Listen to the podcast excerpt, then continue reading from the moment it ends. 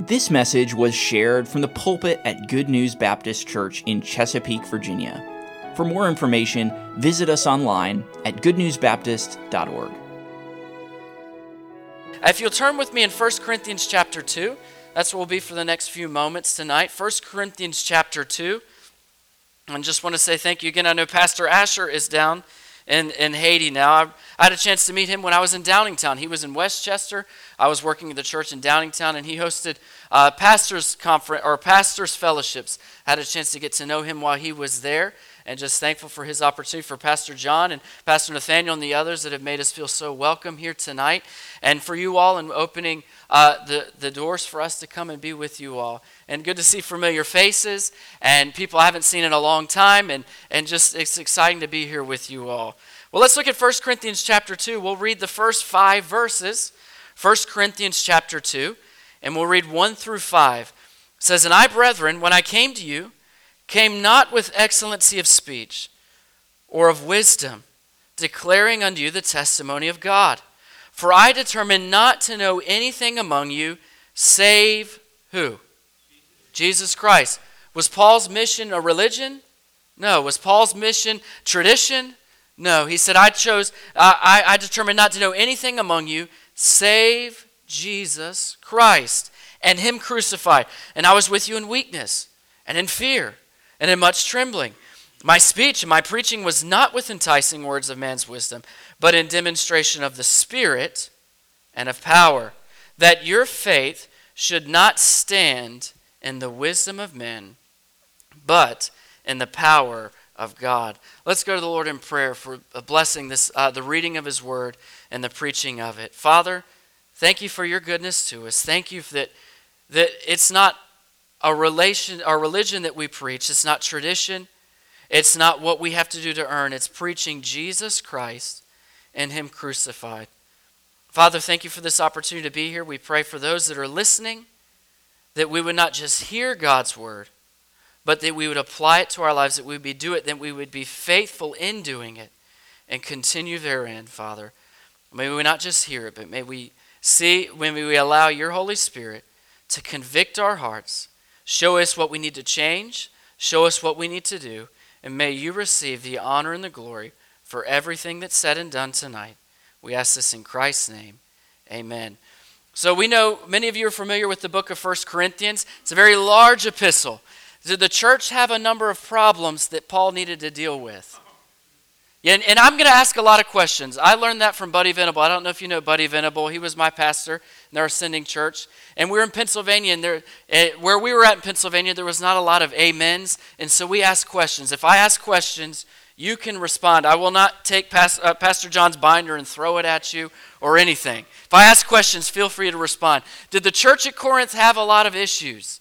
Yes. We read of some terrible things. 1 Corinthians 5, this man that was immoral. We read of their problems with the sign gifts. We read of their the situation of, of the of the sections in the church that, no, I was saved by Paul, I'm with Apollos, I'm with this person. And that church divided.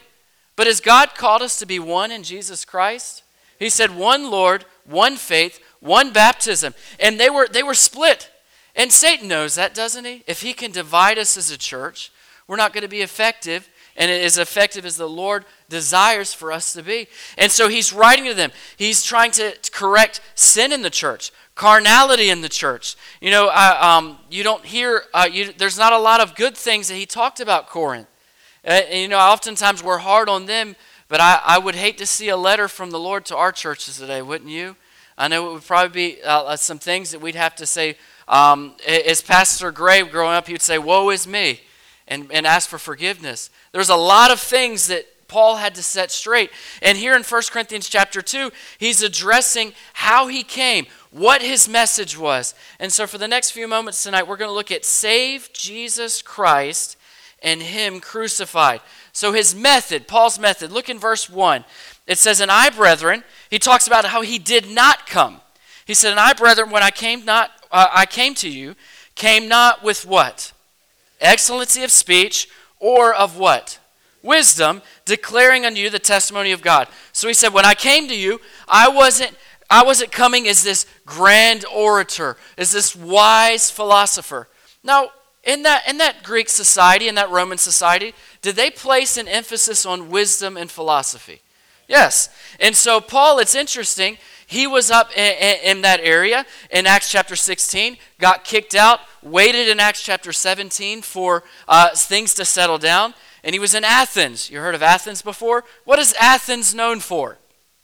Philosophy, the philosophers, the wisdom. Remember, he preached that sermon to the unknown God.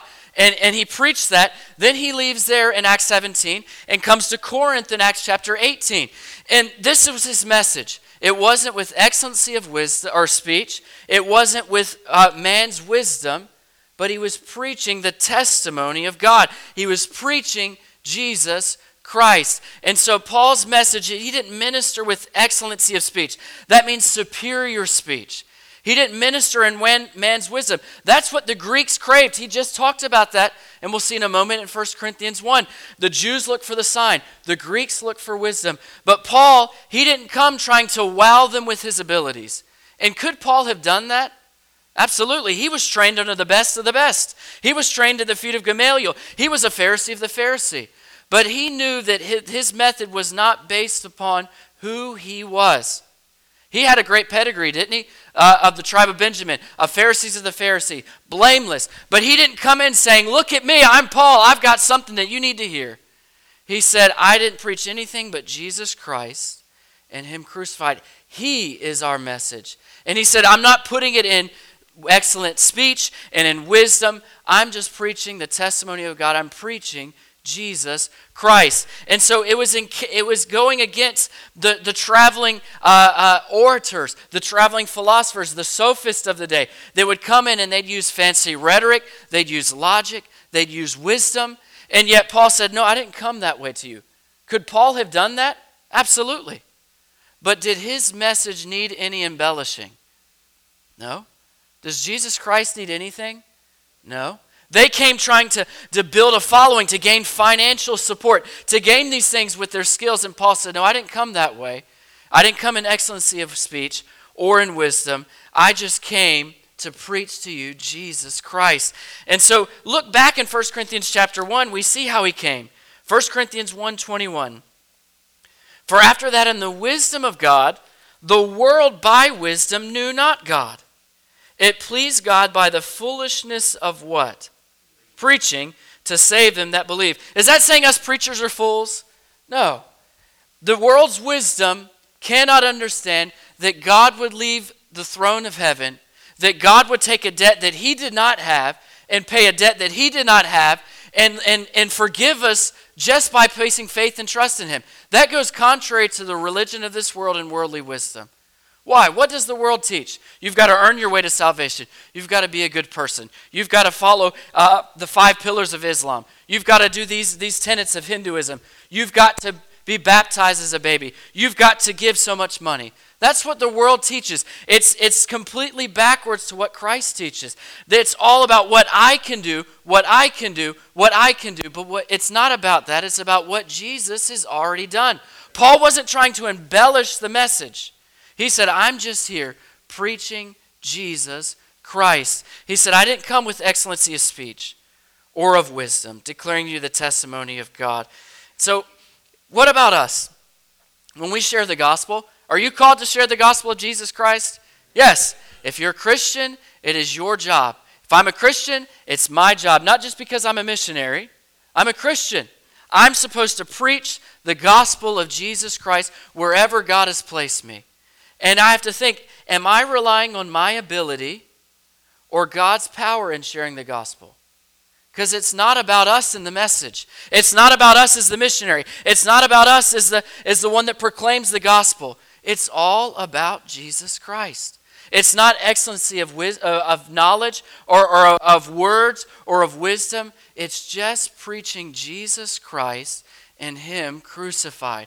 It's not about us. It's all about Jesus Christ. So, Paul's method, he was preaching Jesus Christ, and we ought to come about it the same way. I can't add anything to the beauty of Jesus Christ. I just must preach his death, burial, resurrection, what God has given us in his word. That's sufficient because God's word is quick and powerful and sharper than any two edged sword. That was Paul's method in preaching Jesus Christ. What was his message? We've already alluded to it. Verse 2 For I determined not to know anything among you save who again? Jesus Christ, in him how? Crucified. He said, I wasn't coming with philosophy, with religion, with tradition. I'm here with Jesus Christ. Does that mean Paul didn't teach anything else? No, we have 1 Corinthians, we have 2 Corinthians. But he said, the core of my message revolved around who? Jesus Christ. The core of the message of Good News Baptist Church must revolve around who? Jesus Christ. Of Iglesia Bautista Dios con nosotros in Barahona, around who? Jesus Christ. No matter where we are, He is our message. It's not a religion, it's a relationship with Jesus Christ. He said, I, I wasn't worried about these other things. I wanted to preach to you Jesus Christ and Him crucified. He focused on Christ, not Himself. Now, what was Paul's profession before he became, began following Jesus Christ? What was he? We've alluded to it. He was what? He was a Pharisee. He was a persecutor. He was well trained, right? And the Pharisees, when they would teach, they would teach on the authority of their teaching or other Pharisees. They would say, well, Pharisee so and so says this, or Pharisee so and so says that, or our tradition says that. Paul could have done that as a Pharisee, but he knew that he had a new master. He wasn't serving himself, he wasn't lifting himself up as the other Pharisees. He was lifting up Jesus Christ, the one who he persecuted whom Jesus said, Why do you perse- why persecutest thou me? And he said, Lord, what wilt thou have me to do? He served the Lord Jesus Christ, and that's who he was lifting up. Jesus Christ was Paul's message, and Jesus Christ ought to be our message wherever God has called us. He is our message. And how did he preach Jesus Christ? Preach Jesus Christ and him what? Crucified. And you know, that's, that's the most humiliating part of Jesus' earthly ministry, isn't it? where he was hung bearing our sins on the cross. And yet, isn't it amazing that God chose something like that to offer salvation to us? He could have done it a number of ways, couldn't he? But he chose to send his only begotten Son to, die, to bear not his sins. The Bible said he became sin who knew no sin that we might become the righteousness of God in him. He said, I'm going to take my Son who did nothing wrong. He's going to die a sacrificial gift, a vicarious death for, for all mankind. And he's not dying for his sins, he's dying for everybody else's. And that was Paul's message. It wasn't about a, a, a God named Zeus who was very self centered and self serving, or Jupiter if it was for the Romans, or Mars or these other different deities. It wasn't the self serving gods that they worshiped, it was the God who truly was selfless and had every right to be selfish. This God laid it all down, laid down his very life. He was different from all the other gods the Greeks worshiped and that the Romans served. You read those mythologies, it's pretty depressing if that was your deities. Thinking of Zeus or, or, or, um, or uh, Hades or these different gods that they serve. So selfish, so focused on them. God is completely different from these gods. And that's who uh, Paul was preaching. It's Jesus Christ. Look back in 1 Corinthians chapter 1 where we just were in verse 22. 1 Corinthians 1 22. He says, For the Jews require a what? A sign. We saw that with the, with the Jews. They said, Jesus, show us a sign. And he said, You've already have the signs. And he was there. He, what greater sign could they have needed than God Himself in the flesh in their presence? The Jews wanted a miracle. They wanted a sign. They wanted proof to back it up. It says in that same verse, and the Greeks seek after what? Wisdom. So the Jews, they want miracles, they want a sign from God. The Greeks want the philosophy. You had the Epicureans, the Stoics that are seeking knowledge. And he said that's what they want. But what was Paul doing? But we preach who? Verse 23 Christ crucified. He said, I'm not preaching signs. Paul, God used Paul to do miracles. He said, I'm not here doing miracles. He said, I'm not here in worldly wisdom. I'm preaching Jesus crucified. The Jews wanted a sign. And what was Jesus to many of the Jews, according to verse 23? Stumbling block. How could somebody come out of Nazareth? How could this person that was an illegitimate prophet, so called prophet, pay for our sins? How could he do that? And he was a stumbling block to the Jews that were trusting in their tradition and their religion. And what was he to the Greeks? And unto the Greeks, foolishness. But unto them which are called, both Jews and Greeks, Christ, the what? The power of God and the wisdom of God. The Jews wanted a sign, and Paul said, I'm preaching Jesus Christ. The Greeks wanted wisdom, and Paul said, I'm preaching Jesus Christ. That's, he is a sign and wisdom, isn't he? And those Jews that accepted him, he was the power of God. It was the, like those miracles that we read about in the Gospels. To the Greeks, he was wisdom. Eh, it was that unsearchable riches of the knowledge of Jesus Christ. That was the message that Paul preached. He preached not with worldly wisdom and excellency of speech, and his message was Jesus Christ. How about how am I doing? Am I preaching Christ? Am I preaching Him? Because that's what this world needs. It doesn't need my philosophy.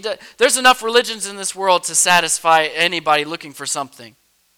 But we're preaching a relationship that can satisfy the need that everyone has, which is a relationship with their Creator.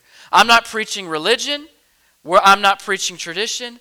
I'm to be preaching Jesus Christ. And it's the same for us. We preach Jesus Christ and Him crucified. There's no greater message than preaching the Lord Jesus Christ. Paul's method in verse 1, Paul's message in verse 2. Then look at Paul's humility, verse 3 in chapter 2. If you'll turn back there, chapter 2, 1 Corinthians. It says, And I was with you how? This is not how we picture Paul, mind you. I was with you how? In weakness and in fear and in much trembling. In your mind's eye, do you picture Paul is in weakness and in fear and in much trembling? No, we think of him as talking to Festus or Felix, or we don't have it recorded, but we know that he went before Caesar. And we think of him boldly preaching and, and, and preaching to these people, being stoned and thrown out of the city, God raising him up and him going right back in there and preaching. But how did Paul describe his message among the Corinthians? It was in weakness, in fear, and in much trembling. Why is that? Was Paul never bold? No, we know Paul was bold. We read his boldness. We read of his boldness in Acts chapter 17 before he went to Corinth. Was Paul ever in strength? Yes, he was in strength. He was also in weakness. He said he knew how to be exalted and how to be abased. But Paul knew that it wasn't about him. We saw that with his method, but we see Paul's humility. He preached in weakness, he preached in fear and in trembling because he knew who he was. Imagine that. We read Paul, he said, I'm the least of the apostles. What did he do before he served Christ? He persecuted Christians. He was defaming the name of Christ. he thought that he was, he was keeping them from blaspheming God, and yet he himself was blaspheming God. Can you imagine the guilt that Paul carried? That he would continually have to give to the Lord? God, I know that you've forgiven me of this, but help me. That, can you imagine the guilt that would come up? You ever felt guilt of something that you've asked for forgiveness for and it'll come back up and you have to give it back to the Lord? Imagine what Paul went through. The people that he thought that I persecuted, that died preaching the gospel, that were ministering for Jesus Christ for his sake, and I threw them in prison. I separated families. I bled then some of them to die. Think of that guilt that he carried and that weight.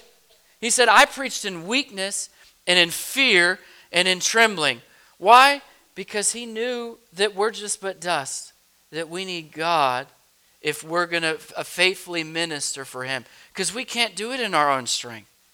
I can't save anybody. Can you? My words can save no one, but I can preach the power of the gospel that can save anyone.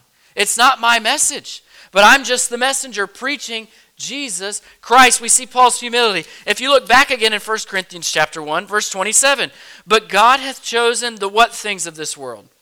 Foolish things of the world to confound the wise. And God hath chosen the what? The weak things of the world to confound the things which are mighty. And what? Base things of the world, and things which are despised hath God chosen, yea, and things which are not, to bring to naught things that are. Why? We see the key of this reason in verse 29 that no flesh should glory in his presence. Our God is a jealous God. We see him say that in the Old Testament. God alone deserves the glory. Paul wasn't coming in there with this excellent speech and wisdom, preaching a philosophy, preaching something new to gain money. He was preaching Jesus Christ because he knew that it was all about God in the end. It wasn't about Paul. It wasn't about Apollos. It wasn't about Timothy or Titus or these men that traveled with him. It was all about Jesus Christ. And our message as a church of Jesus Christ, it ought to be all about him. And we're just sinners that have been saved by the grace of God. The Bible says that we were dead in trespasses and sin. And God, who is rich in mercy for his great love and wherein he loved us, he sent Jesus to die for us. And that it's a gift of God, not of works, lest any one of us could boast. It's all about God. And we're just sinners that were saved by grace. And we're sharing a message to other sinners that they can be saved by that same grace. The same message that Paul preached is the same message that we preach 2,000 years later. Jesus Christ and Him crucified. That was his, that was his attitude, that was his humility. I was I thought about um, I, I thought about D.L. Moody and Charles Spurgeon. You all have heard the story of their conversion. Did the men that led that, that led D.L. Moody to Christ, was he a great orator? No, he was a Sunday school teacher, right? And he had a burden for the boys in his Sunday school. And God used him to lead D.L. Moody. And how many people did D.L. Moody reach with the gospel? I don't know the count. Charles Spurgeon, how was he reached? By a fill in preacher on a snowy day. The preacher couldn't make it, so somebody stood up. And, and, and, if you read Charles Spurgeon's own words, he talked about it was kind of it was a rudimentary message, but he was pointing to Jesus Christ. And Charles Spurgeon got saved. It wasn't in worldly philosophy or in excellency of speech. It was just proclaiming Jesus Christ. And God used those two men to change England and to change America. Not for their glory, but for the Lord Jesus Christ. But it wasn't with big name people that reached them. It was with a lowly Sunday school teacher or a man at that church that filled in because the pastor couldn't come because of the snow. And God used their simple messages to change their lives, and they, cha- they reached countless people. It's not about the excellency of speech. You may say, Well, I'm not a great orator. I'm not a people person. I'm not this. I'm not that. We don't have to be because we have the message that saves. It's not about me, it's not about you. It's about us giving the message, and God's the one that does the work. It takes the pressure off of us, doesn't it? Because how many times have you felt, well, I did a terrible job at sharing the truth today? I've shared the gospel and thought, well, that was that that was a doozy. Have you ever thought that before? Or you or you preached and you thought, well, I, I, I, I was even bored in my own message. But it, is it about us in the end? No, it's not about us because I'm not the one that saves. I'm not the one that convicts. I, I, I was sharing this morning, it was during our first term. Um, we worked in the Christian school and the ministry that we work with. And I remember preaching in chapel. In high school chapel, at 7:30 in the morning is one of the most difficult places you will ever preach. I was in charge of the chapel services, so we had a rotation and it was my time preaching.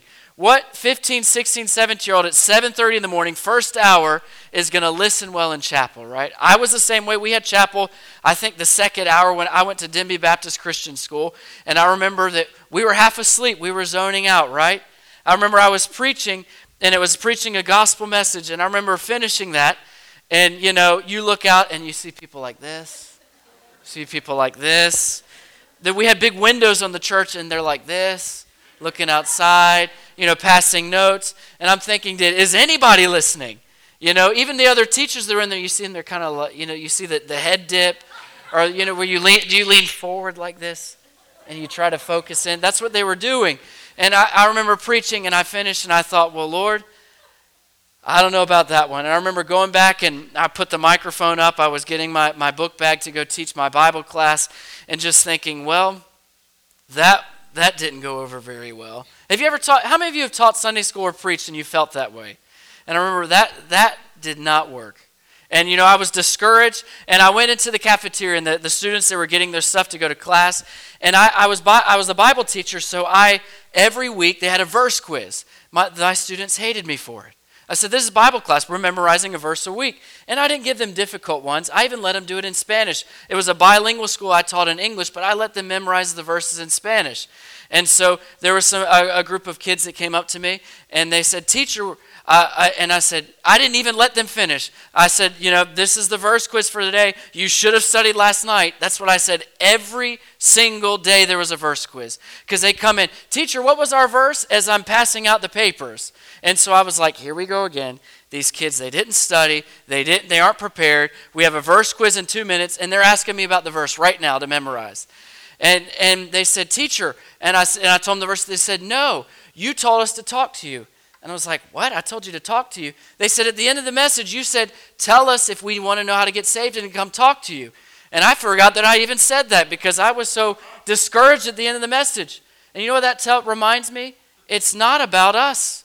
God can use even our, our, our, our simple, our meager voices, our meager words, our meager uh, testimony to accomplish great things in the lives of people. And God taught me a lesson that day. You may have felt like it was a waste, but I was working on those three girls that got saved that day. Because it's not about us, it's all about God. And I remember thinking, well, that was a waste. And God was challenging them, and the Holy Spirit was convicting them of sin, of, their, of righteousness, and of judgment, as the Bible says that the Holy Spirit would do. And God saved them that day, despite of me feeling like a failure. And that's because it's not me, it's God. And it's not you, it's God. It's not Pastor John or Pastor Nathaniel, it's God. It's not Pastor Asher and this team in the Dominican, it's God working through them. That's what God has called us to do. So we see Paul's method, Paul's message, Paul's humility. And this goes in line with it. We'll close with uh, verses 4 and 5 in 1 Corinthians 2. Paul's presentation.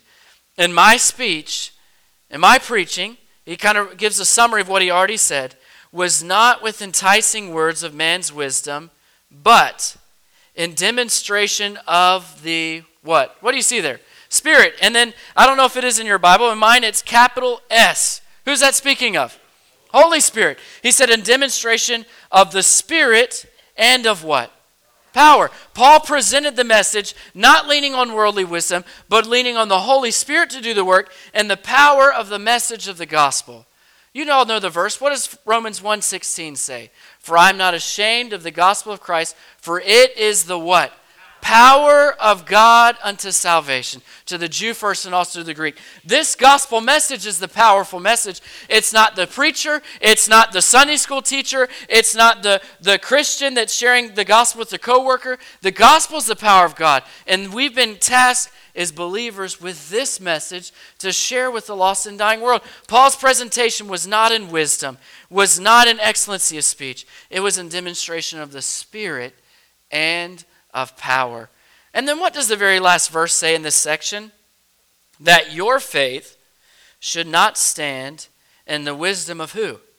Men, but in the power of God.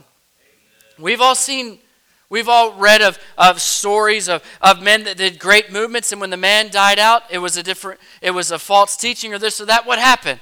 It may have died out, it may have fizzled out. Paul said, I'm not here preaching uh, in the wisdom of men because then you would base what you heard on me and on a man. He said, I'm preaching in the power of God because I don't want your faith to stand on me. He said, I'm careful because I don't want to be a castaway. I guard myself. I protect myself. I, I, I, I put barriers around myself so that I'm not a castaway. He said, I want your faith to stand not in the wisdom of men, but in the power of who?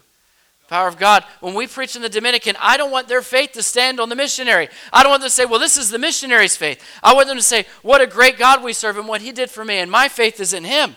I don't want them thinking, oh, well, the missionary's gone, we can't do this. They need to know that the God that, uh, that does what God is doing in churches here in the United States, he's doing the same thing in the Dominican Republic, or in Haiti, or in Micronesia, or in Cambodia, or in these other places all around the world. It's not our message it's God's message. And we want them not to stand in the power of men or the wisdom of men, but in the power of God. So I have a question Am I preaching Jesus Christ to those around me? It's my message. Are you preaching Jesus Christ to those around you? It's your message.